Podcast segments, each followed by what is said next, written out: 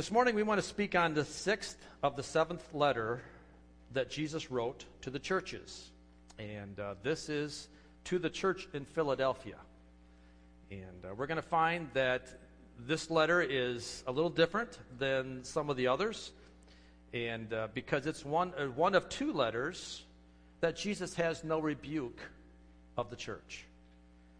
He finds them doing and living a life that is not perfect by any means, because who can live a perfect life? But yet God is pleased with them. And actually, I think what's interesting in this letter is we're going to find that, that Jesus is pulling for the underdog here a little bit. Uh, this church is in the battle, and it is weakened a little bit. And it's in the battle of a big dog fight, but yet it's the underdog. And even, even in its weakened state, Jesus is the defender. In fact, that's exactly when he is the defender, is when we are weak. It, when we are strong in our own self or in our own minds, we limit Jesus' ability to be our defender because we're taking that role. But yet, when we're small, when we're weak, when we're tired, when we're oppressed, that's exactly the time that Jesus steps in and says, Hey, I'm for you. I'm for you. Therefore, who can be against you? Amen. We sang about that.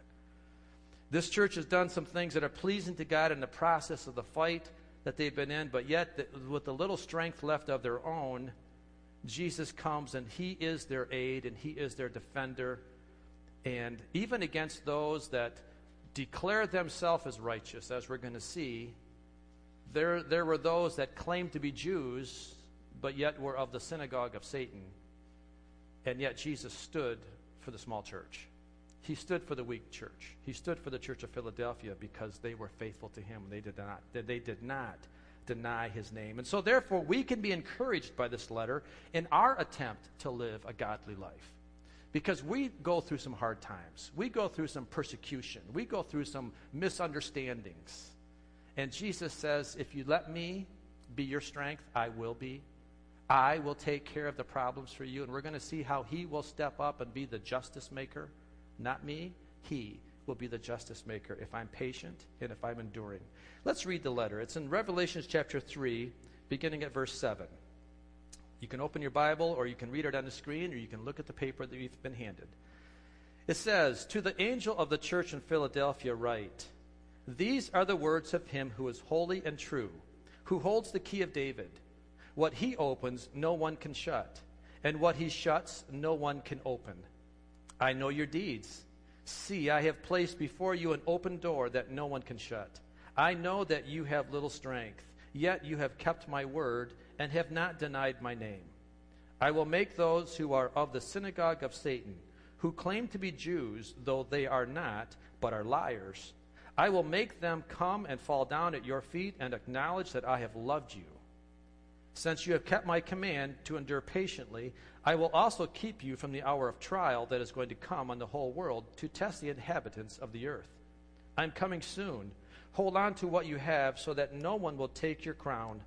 The one who is victorious, I will make a pillar in the temple of my God. Never again will they leave it.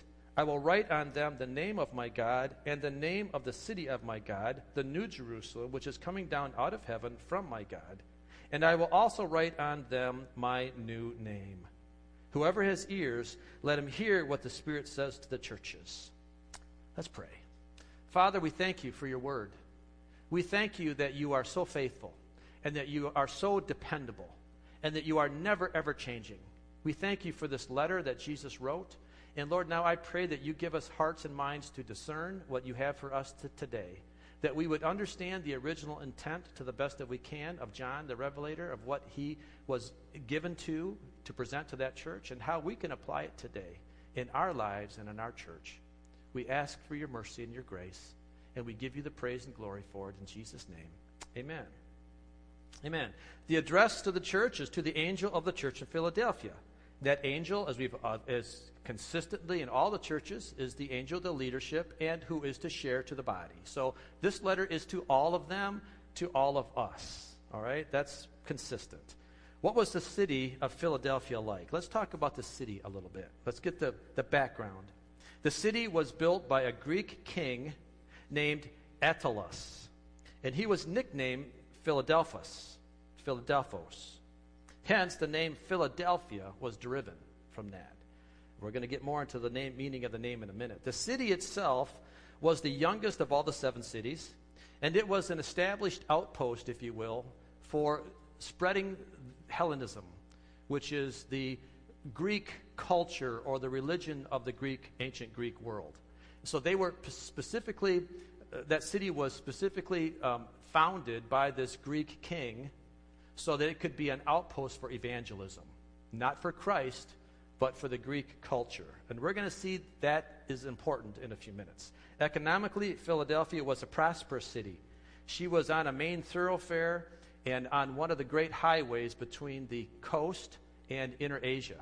So it was very um, important, and it was, uh, it, it was in charge of or commanded one of the most impressive and one of the greatest highways in the world at the time.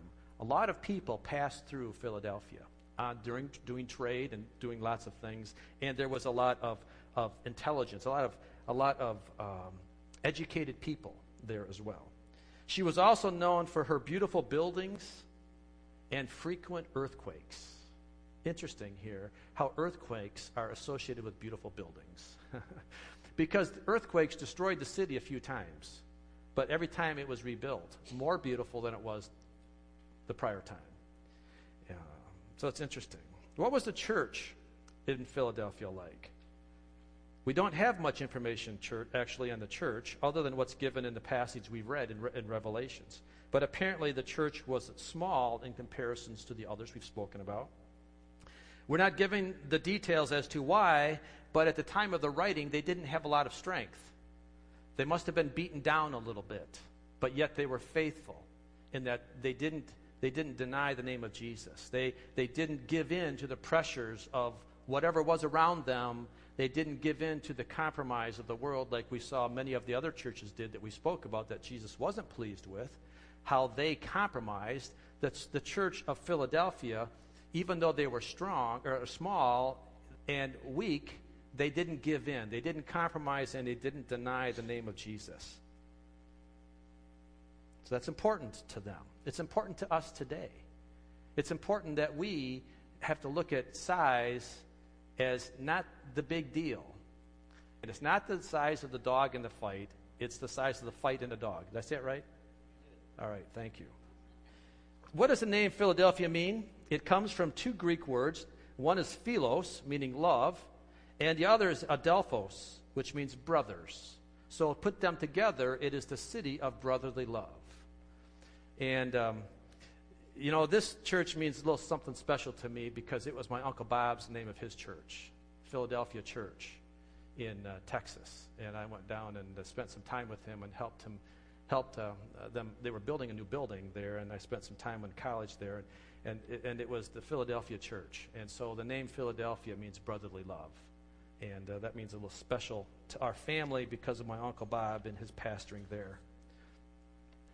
Let's talk about what Christ, how he, how he described himself. These are the words of him who is holy and true, who holds the key of David. What he opens, no one can shut, and what he shuts, no one can open. Now, Jesus declares himself to be holy and true. What great words that go together. Holy and true. If there's anyone that ever walked the world that, decla- that could declare that of himself, it was Jesus to be holy and true. And for all of us that, that call ourselves Christians, to be Christ like, we're also to walk that way in holiness and truth. See, one can't be holy if they aren't true. One can't be holy if you don't walk in truth. And if one is true, one if walking in truth, that is the first step of holiness. So we're to walk that way, aren't we? We're to follow Jesus' example and that we are to walk a true life and then a holy life. Jesus also identifies himself as the one who holds the key of David. And what he opens, no one can shut, and what he shuts, no one can open. Jesus identifies himself consistently with Scripture. He's actually quoting a passage in Isaiah here when he says this. If we look in Isaiah chapter 22, verse 22, Jesus is fulfilling the prophecy of Isaiah, years that Isaiah wrote years and years before this, when Isaiah said this. He says, I will place on his shoulder the key to the house of David. What he opens, no one can shut, and what he shuts, no one can open. It's important that we know that Scripture always backs up Scripture, doesn't it? That what we read in Revelations probably is somewhere else in the Bible and it supports it. It never con- contradicts it, it never conflicts with it, it never brings confusion with it. It always supports Bible. It always supports other scripture. What do you suppose is so important about the statement that Jesus makes about himself when he says, What he opens, no one can shut, and what he shuts, no one can open? What does that mean to you? What does it mean to you to, when Jesus says, What I open, no one can shut, and what I shut, no one can open? Okay?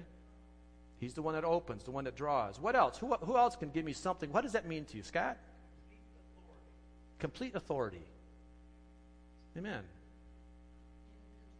In control. Ownership. Yeah. Exactly. Those are exactly some of the words I was thinking of as well. That, that Jesus ident himself, identifies himself as the ultimate gatekeeper of all mankind's doings. Nothing happens unless Jesus opens the door, or nothing happens when he shuts the door. He is in complete control of all that. And that, that gives me great comfort to know that I'm lined up with Jesus when he is in complete control. No matter what's happening in my life, no matter if I'm spinning wildly out of control or if I'm walking down the path totally in control for the moment, my, my, my allegiance is to Christ and he is totally always in control, and he's the one that opens and shuts doors and opportunities. That gives me a lot of that gives me a lot of comfort to know that I'm teamed up with the all-powerful one. And so are you if you love Jesus. The key of David is a key of authority. The spiritual key of the house of David has to do with the promise that God made to David concerning the Messiah. As David is king, Christ is the Messiah. And that, again, lines up with prophetic scripture. Jesus opens the doors of heavens for us, the treasures of heavens for us, and he makes them all available to us. Jesus is the provider of all things. What he opens, he, he opens, and what he closes, he closes. What's the condition of the church? Look at Revelations chapter 3, verse 8. I know your deeds. I have placed before you an open door that no one can shut. And I know that you have little strength, yet you have kept my word and have not denied my name. Once again, we see Jesus knowing all about the church. In all the passages, Jesus says, I know your deeds. In all the letters to all the churches, I know your deeds. Jesus sees us whether we want him to or not. He's always vigilant. His eyes are always open, open, and he always sees our, our actions and our deeds, and he sees not just the obvious on the outside, but he sees inside of us. Then he goes on to say, I have placed before you an open door that no one can shut. There again, now he's described himself as the gatekeeper, but now he says, I have placed an open door before you that no one can shut. So, what does that door mean? See, strategically, Philadelphia was placed by the Greek king to be on the road that would allow them to evangelize or to spread the Greek culture into Asia Minor. But here, Jesus is taking this strategic placement of man and saying, I have a different purpose for that. Because now I'm going to open the door of evangelism to you, Philadelphia, to now evangelize Jesus Christ. So, what man had intended to do, Jesus says, I'm going to one up that. I'm going to take what you intended for your purposes, and I'm going to use it for my purposes because I'm opening the door for evangelism. And I'm opening the door for mighty things to work through you. Now, I wonder, when I went through that, I, I, I just wonder. I, I, can look back in my life and I can see how plans, how, the, how I've made plans to do certain things. And I thought they were the right plans to make, and I was all gung ho about them, but God had a different idea. Does anybody else, can you identify with that? Have you ever gone down a particular path thinking that, man, I've got this thing figured out, and I know exactly where I'm going, only to find that when you got there, God had something totally different for you? now, let me, ask, let me ask you a question. Which plan was better? yours or His? And can we be happy in His plan? Can we be happy and can we be fulfilled knowing that He has put us in the place where we thought we were going to do one thing, but He has us doing maybe something totally different? And can we be happy there? Can we be, can we be fulfilled there? Or are we discontent thinking that, no, I want to go back and do my thing? Well, I, I would hope that we would see that Jesus' plan is better. He's got a little better viewpoint of things than I do, and you do. See, an open door is often used biblically for an evangelistic opportunity, meaning an opportunity for us to share the gospel or the good news of Jesus. There's other scriptures that talk about that. If you, if you open your Bible or turn or read 1 Corinthians chapter 16, verses 8 and 9, Paul is saying to this, he says, But I will stay in Ephesus until Pentecost, because a great door of effective work has opened to me and there are many who oppose me. So there, Paul is saying that I'm going to stay in Ephesus until the day of Pentecost or until the feast of Pentecost, because the Lord has opened a door for effective work for them for him to do in Ephesus. More evangelism for Paul to do. Colossians chapter 4 verse 2 and 3. Devote yourselves to prayer, being watchful and thankful, and pray for us too that God may open a door for our message so that we may proclaim the mystery of Christ for which I am in chains. chains. See, what God opens, the doors that God opens, He opens for specific purposes. He doesn't make mistakes. He's not a God of chance. He's not a God of luck, good or bad. He opens and closes doors specifically, strategically for His purpose. And when He opens a door, it's to spread His gospel. It's to spread more good news about Him to the world around us that need it so badly. And then when he closes the doors, understand that's also good for you.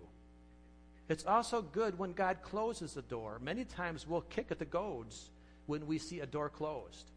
Many times we'll get angry at God and say, God, no, I wanted that door open. If we would only understand that His idea of an open door is better than my idea of an open door. And when He closes the door, don't argue with them. Don't look for a shortcut. Don't look for a way around it. Just say, okay, God, thank you for sparing me of something that would have been devastating for me. I don't know what that is. Maybe someday you'll tell me what you saved me from when you closed that door.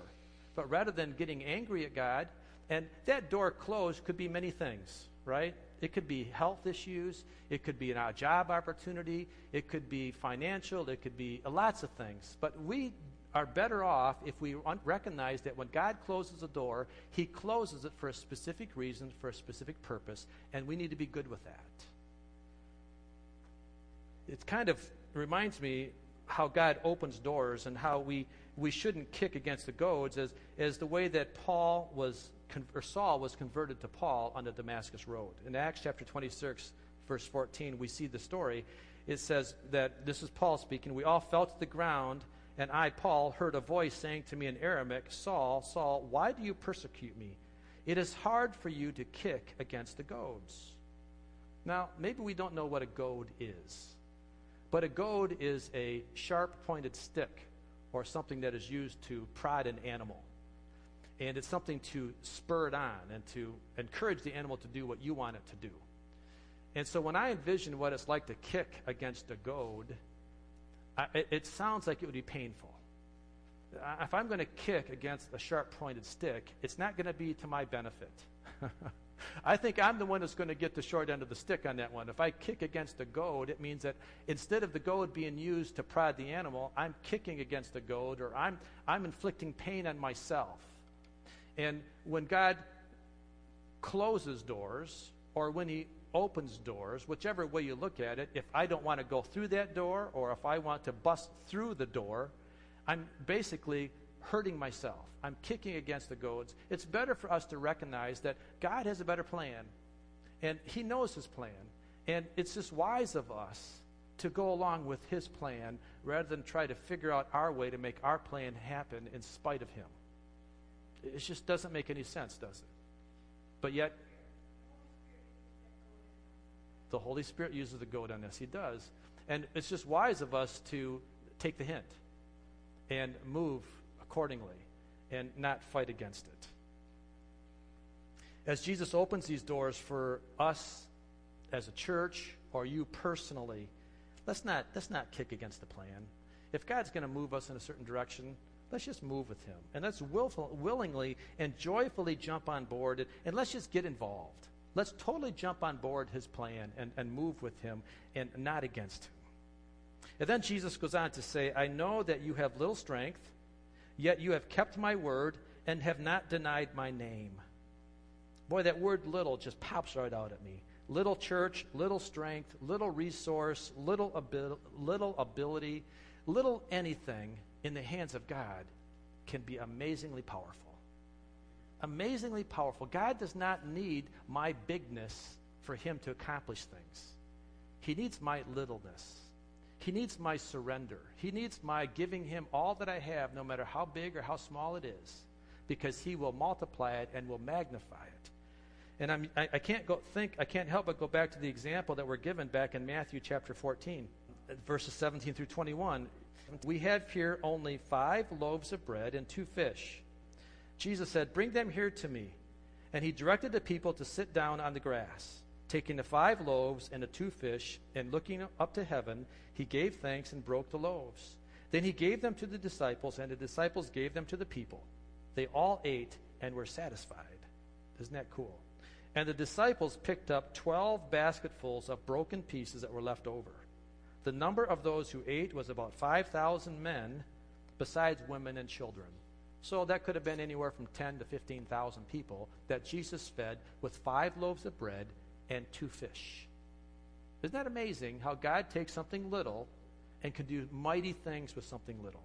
When God is in control, and when we recognize that, and when we willingly give Him what we have to use and to multiply, He will make huge things happen, and very productive things, and very beneficial things happen.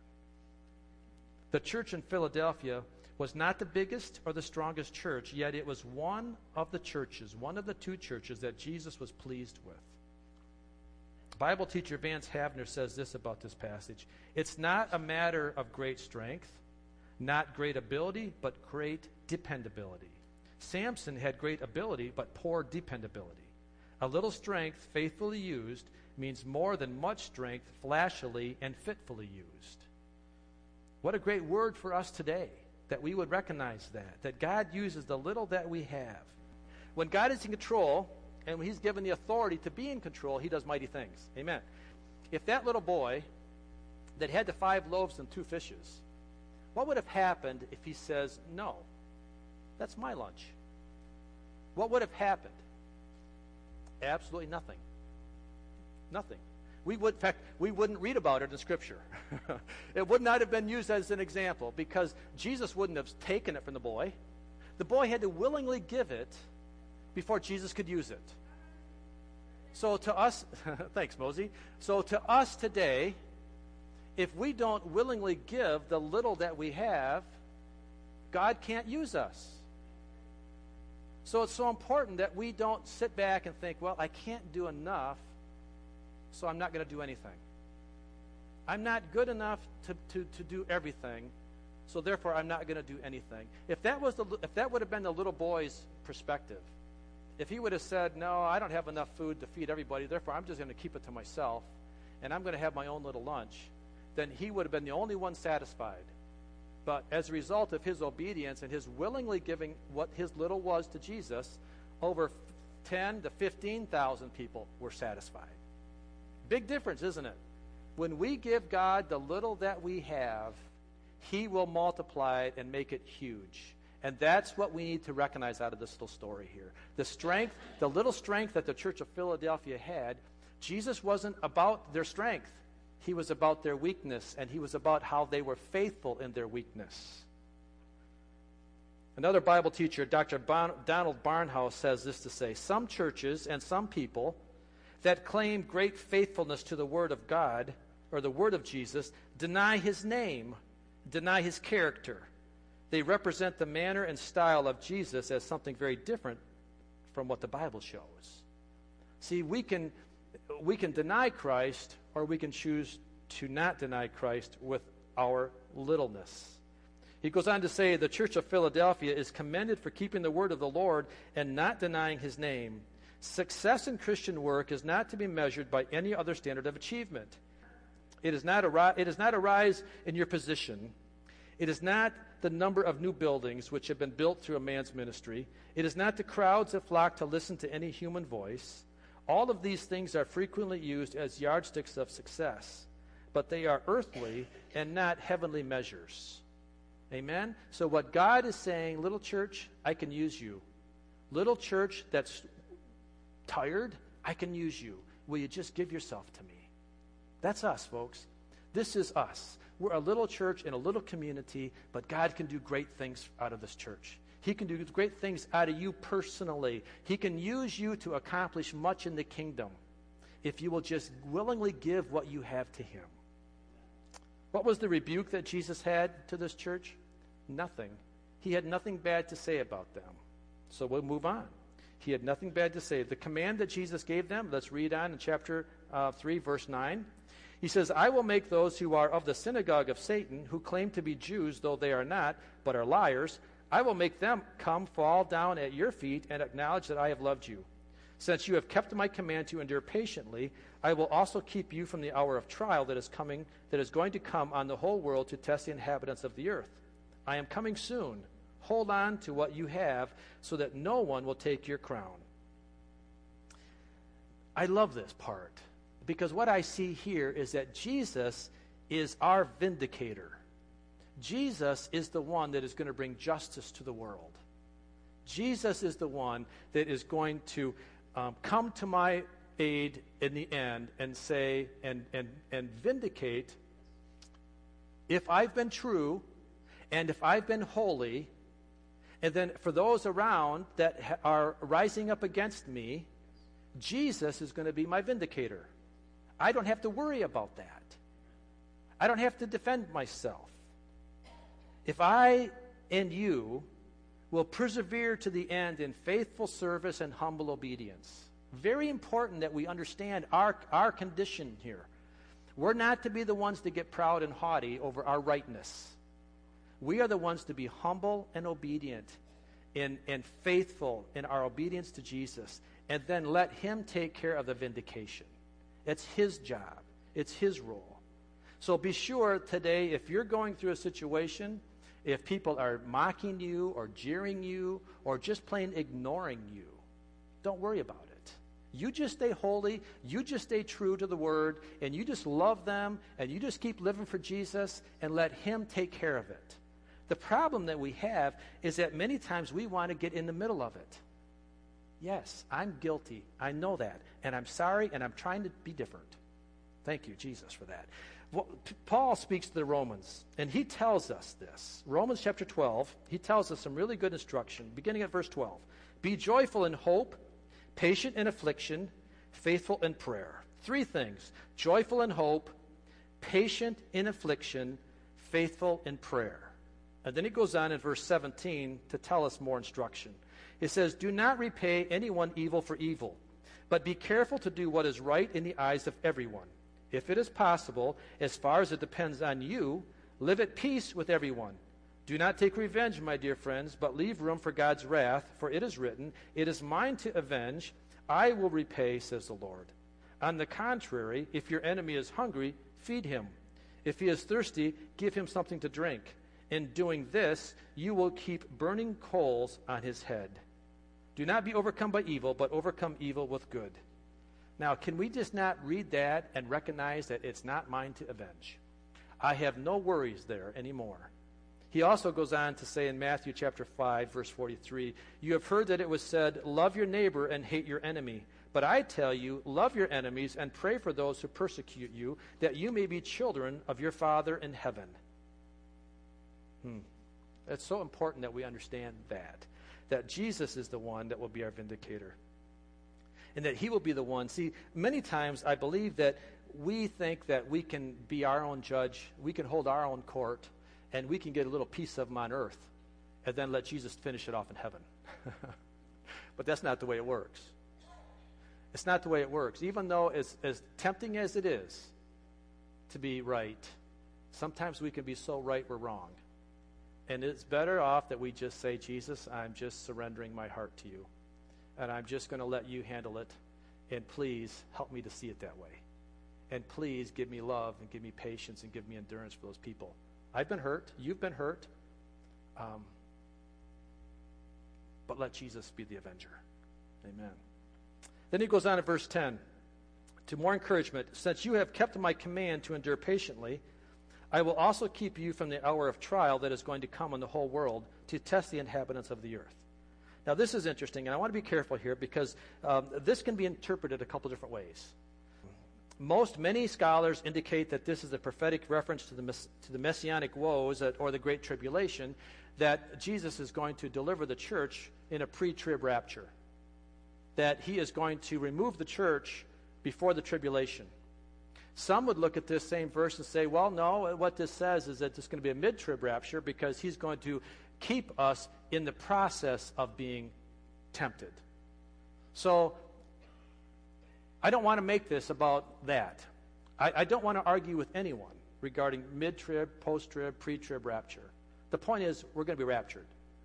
The point is, if we're not raptured, you're going to die. the point is, you're going to have your own personal rapture.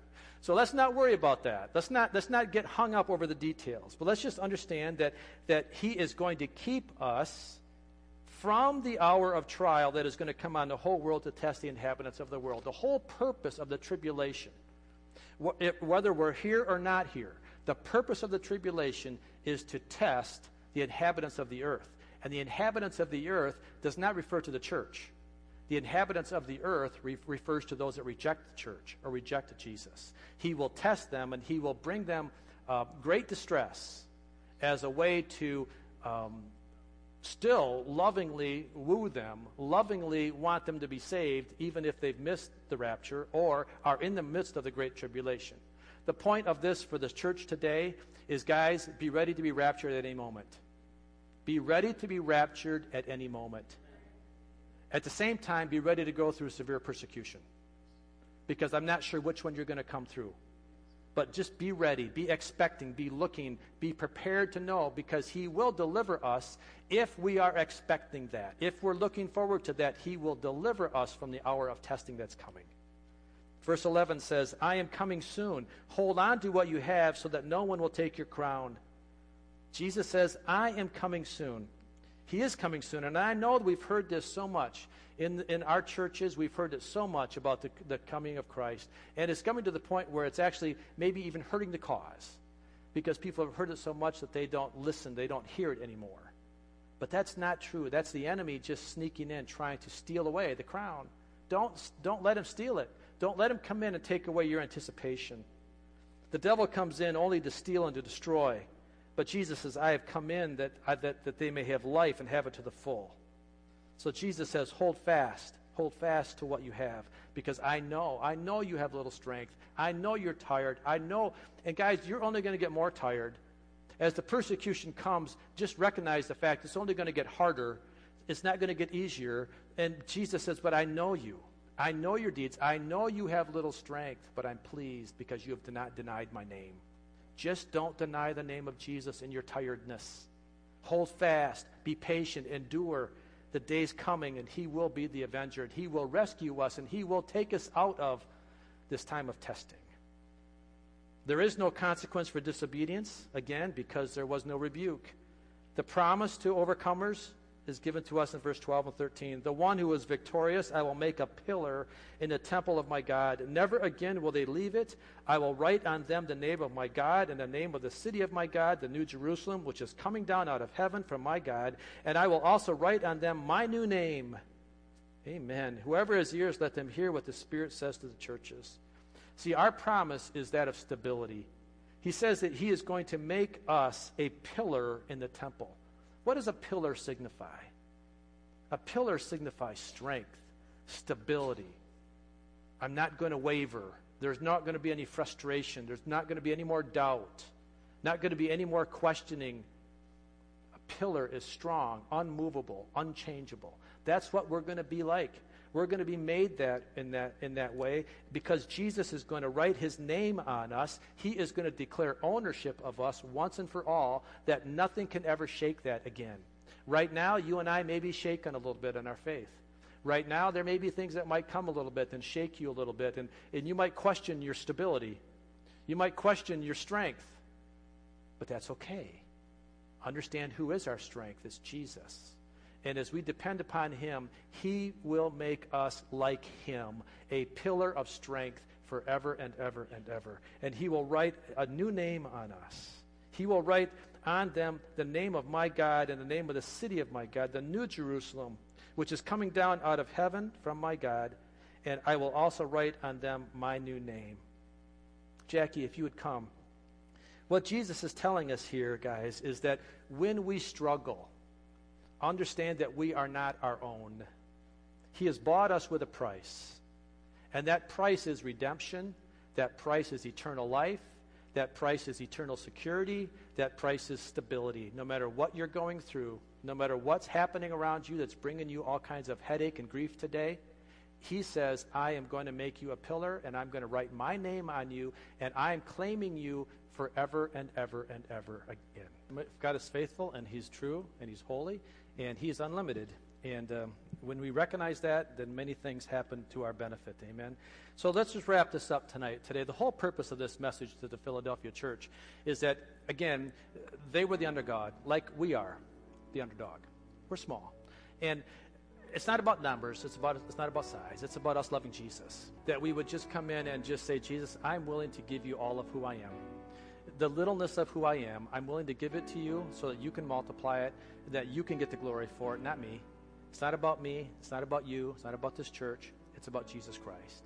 And as we dedicate our heart to Him, wholly give it to Him, He will bless and He will multiply and He will get the glory for it. Amen. Let's pray. Father, we thank you, Jesus, for your mercy and your grace. We thank you for your love. We thank you, Lord, how you multiply and how you are in charge, how you open doors and how you close doors, and how you are in total control. And God, that gives us such great peace and confidence to know as we walk through our day, as we walk through our, our life, knowing that you are controlling us. As we faithfully love you, as we are holy and true as you are, that you are watching our path. And we, we just want to thank you for that. And we want to bless you in Jesus' name. Jesus. Now let's just lift your voice if you're comfortable and just say, Thank you, Jesus. Thank you, Father, for what you've done for us. Thank you, Jesus. Amen. Jackie, lead us in the song as we as we celebrate, as we thank the Lord for his purpose.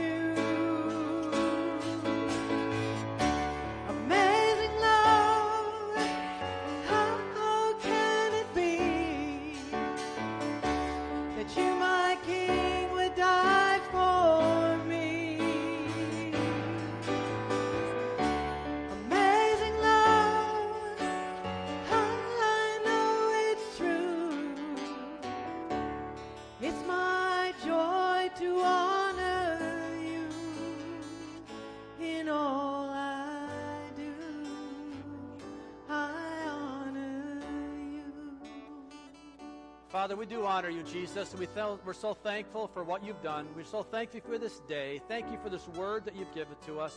Lord, let us go to our homes encouraged today, knowing that you are on our side, knowing that you have our back, and that you are you have a plan for us. You're opening doors, you're closing doors, you're moving us, you're, you're, you're directing us through our life. Help us, Lord, to rejoice in that. And help us to know that, that you love us unconditionally and we love you back. In Jesus' name, amen.